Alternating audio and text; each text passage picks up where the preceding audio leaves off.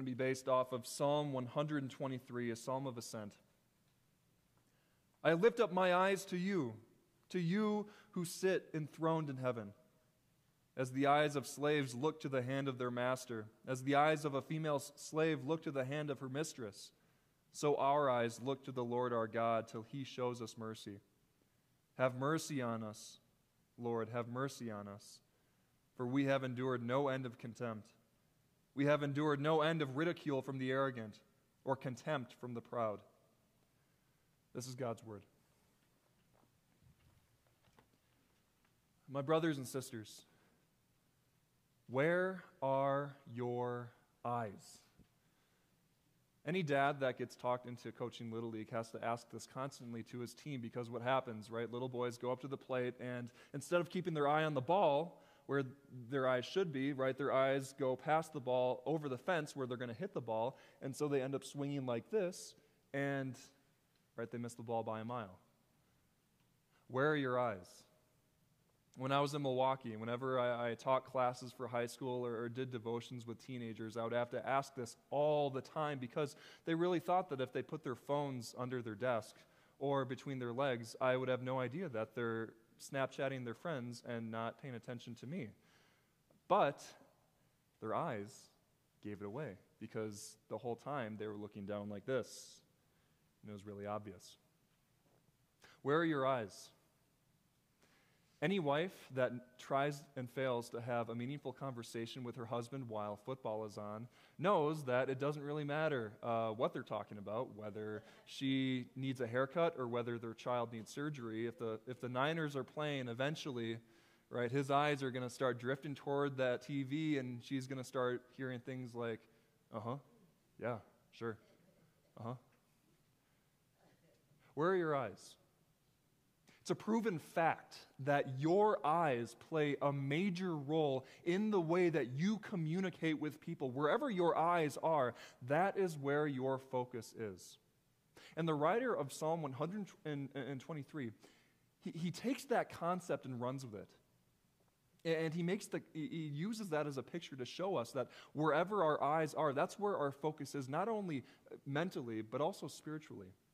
So, with that, keep, keep that in mind as we uh, start. So, verse 1 I lift up my eyes to you, to you who sit enthroned in heaven. And again, remember the context of this psalm, right? This is a psalm of ascent. This is one of the psalms that Old Testament believers would sing on their way to Jerusalem, climbing up the mountain to celebrate Passover. And you remember two weeks ago, Pastor preached on Psalm 121. The first verse of that is, I lift my eyes to the hills. And so, with that fresh in their mind, right, they're lifting their eyes and they lift their eyes past the hills up to the sky and they see where their help comes from the maker of heaven and earth, the one who is enthroned in heaven. But it's more than that. The writer of this psalm is using I language to describe how the heart identifies its God. So, where are your eyes? What do you look to when you feel embarrassed or humiliated or ashamed or depressed or anxious or scared? Where do your eyes go?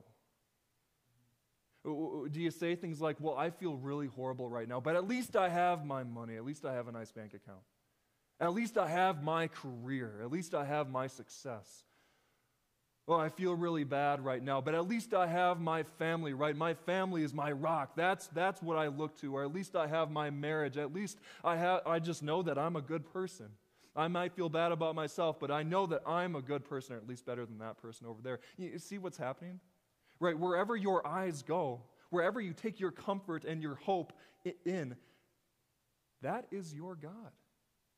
That's what the psalmist is saying. That's idolatry. Right? Usually we think of idolatry as like the Old Testament people when they would not worship God but worship something made of a rock or stone. No. Idolatry is putting your faith in anything other than God. And you see, the, you see what the problem is?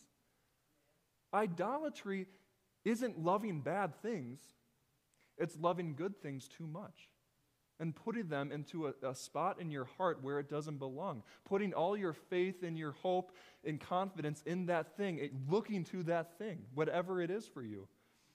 And those of you who have experience in life probably know that, you know, if you're expecting something that only God can give you from something that's not God, what's going to happen? You're going to get disappointed in that thing, and your eyes are going to bounce from that thing to the next thing, and then to the next thing, and then, then to the next thing.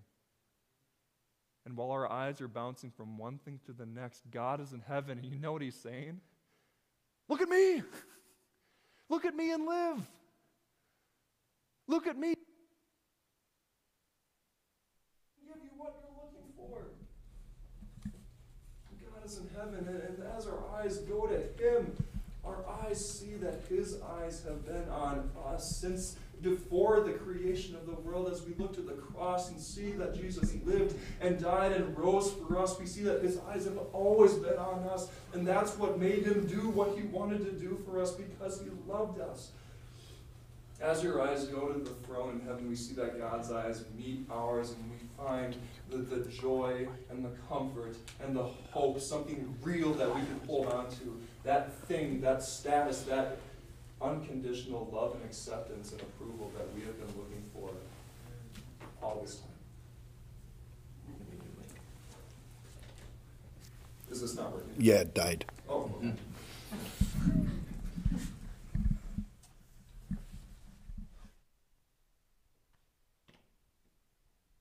That's verse 1. Verse 2. As the eyes of slaves look to the hand of their master, as the eyes of a female slave look to the hand of her mistress, so our eyes look to the Lord our God till he shows us his mercy. So in verse 1, we established where do our eyes go? Now we have to establish how our eyes look. And this is a place where your prayer life is extremely revealing. When you pray, do you say things like, God, if you give me this, then I'm going to do this for you? Or do you say things like, Well, God, I've been really trying hard. I've been really being a good person. I've been really working on this part of my life. Can, can you, do, can you do me a favor? Is your thought process, well, well, if I just go to church a little bit more and I give my money a little bit more faithfully and I, I fix this part of my life, if I'm a better spouse, if I'm a better parent, a better sibling, oh, then God's going to give me what I really want. You realize what you're doing? You're bargaining with God. You are looking to God as if He's in a market and you're a buyer or He's a seller and you, you can trade with Him. You're looking at God like you're equal. And if that is how you look at God, according to this psalmist, you are not looking at God the right way. What is the right way to look at God? According to this psalm, like a slave or a servant or a beggar looks at his master. Does a slave ha- have anything to offer his master? No, because everything the slave has comes from his master. And so the, the way that we're supposed to communicate with God is not as if he's our equal. We're not supposed to bargain. We're supposed to beg. Know your place. He is the master of the universe. He, know your place. But at the same time, know your place. He may be your master, but he's also your father. And you are his child, and he delights in you. So don't bargain with him. You don't have anything to offer with him. Beg. But my goodness, beg with confidence. Beg with confidence, knowing that there's nothing that you can ask for from, from your Heavenly Father that He can't give you. There's nothing too big or too expensive. And as you beg for mercy, know that the answer is always yes, and that God doesn't give you, God only gives you what you would ask for if you knew everything that He knows. That's verse 2. Verse 3 Have mercy on us, Lord, have mercy on us for we have endured no end of contempt. So, verse 1 establishes where do our eyes go? Verse 2 establishes how do we look? Verse 3 what are we looking for? What are we looking for? And again, this is where we look to our prayer lives and find a lot there. What do you pray for? When you go to God in prayer, what do you pray for? that reveals a lot about yourself, doesn't it? Wh- whatever it is that you are always praying for, right? That's where your deepest concern is. Right? That's where, where that's really what you're focused on. And I would even go as far as to say that sometimes, right, what you pray for reveals maybe what your idol is. Because if all you pray for is God, make me successful. God, make me happy. God, make me wealthy. God, make me healthy. Now, now, there's nothing wrong with those things, but if that's all you're asking for, don't you see what you're doing? You are making a God out of those earthly things that don't really last, and you're using the real God to get those things. And if that's all you're praying for, that if those things are what you really, really care about, the irony of it is, is that you aren't asking God for too much. You are asking God for far too little.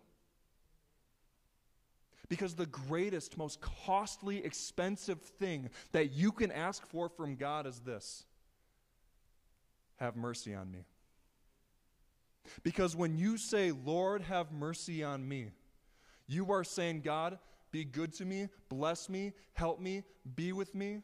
Not because I'm good, not because I'm beautiful, not because I have anything to offer you, but because I'm evil, because I'm ugly, because I am nothing without you. When you say, Lord, have mercy on me,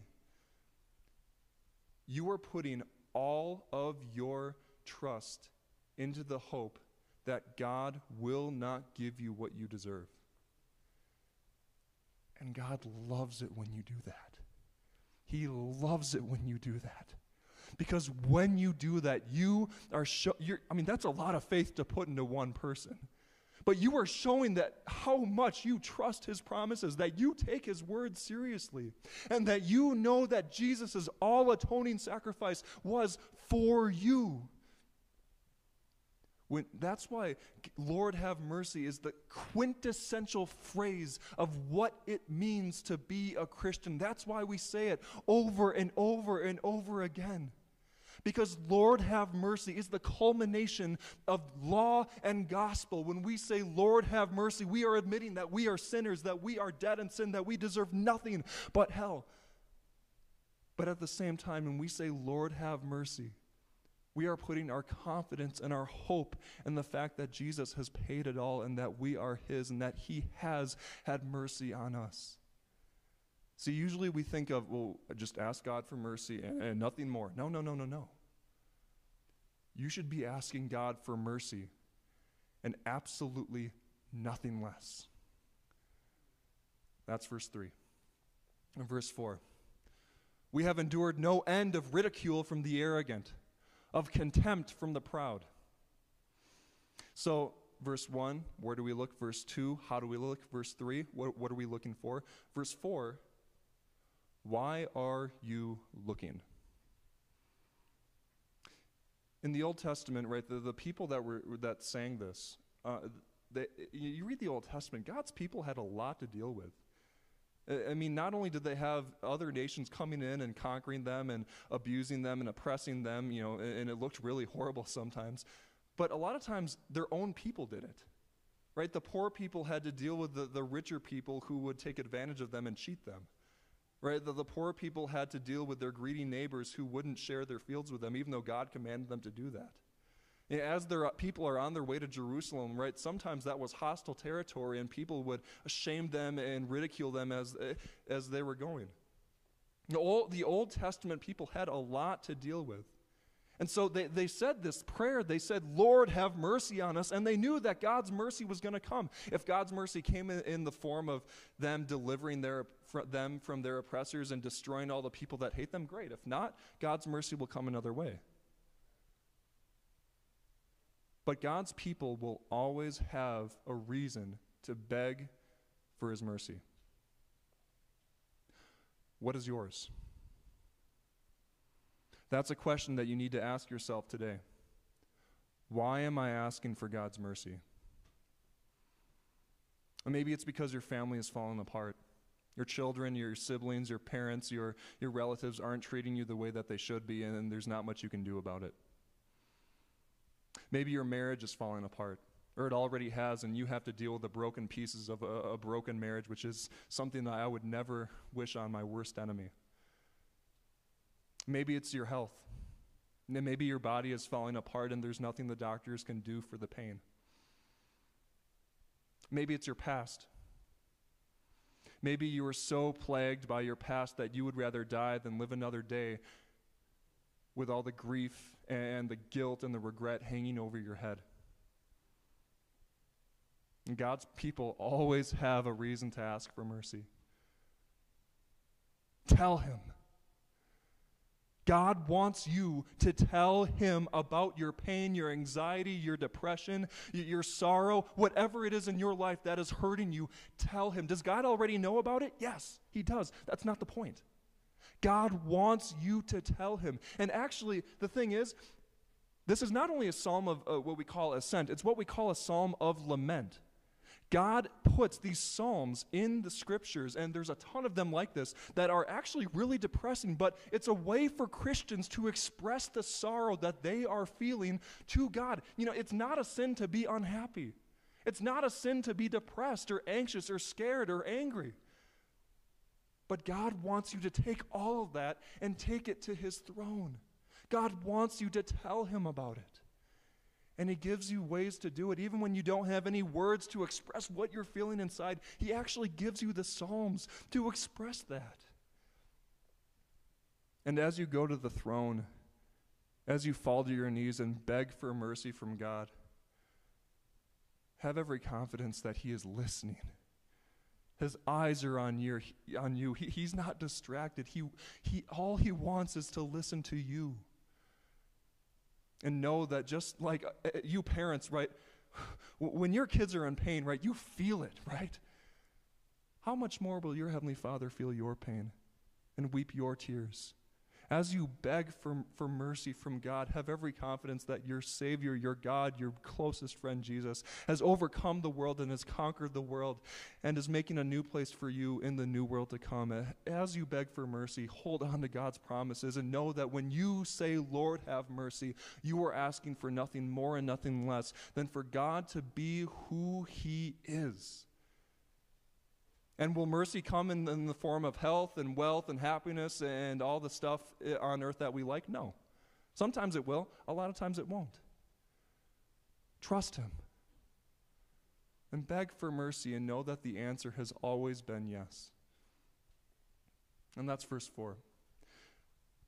We'll, we'll end today with just, just an interesting thought that, you know, you can't really like make like a major point of the sermon, but I, I thought it was important enough to tell you, so that'll be our conclusion. Um, you, you look, there's a detail that you might have missed in this psalm that's really interesting. So in the first verse, it's first person singular, right? I lift my eyes to the Lord. But then in verse 2, we see a shift, right? Then we see, so our eyes look to the Lord our God. Right? It's a shift. And it's a small detail, but it's beautiful and it's meaningful. Because what happens as you come to church and you ask God for mercy for whatever reason that you have? Right, as your head is bowed, will you look up a little bit and you see that the brother in the, a few rows down is doing the same thing? And you see that the sister in the front is doing the same thing as you. And you see that the preacher up front is doing the same thing as you. And you realize that Christians of all ages and God's people in all corners of the world are saying the very same thing you are God, have mercy on me. That's how God wants it. See, when we ask for God's mercy together, we are expressing our unity as Christians. God's mercy not only reconciles us to God, but it also rec- reconciles us to each other. It binds us, it makes us one. Because all of our eyes are going to one God, one throne, asking for one mercy, knowing that it has and it will come again and again and again. Amen. Um,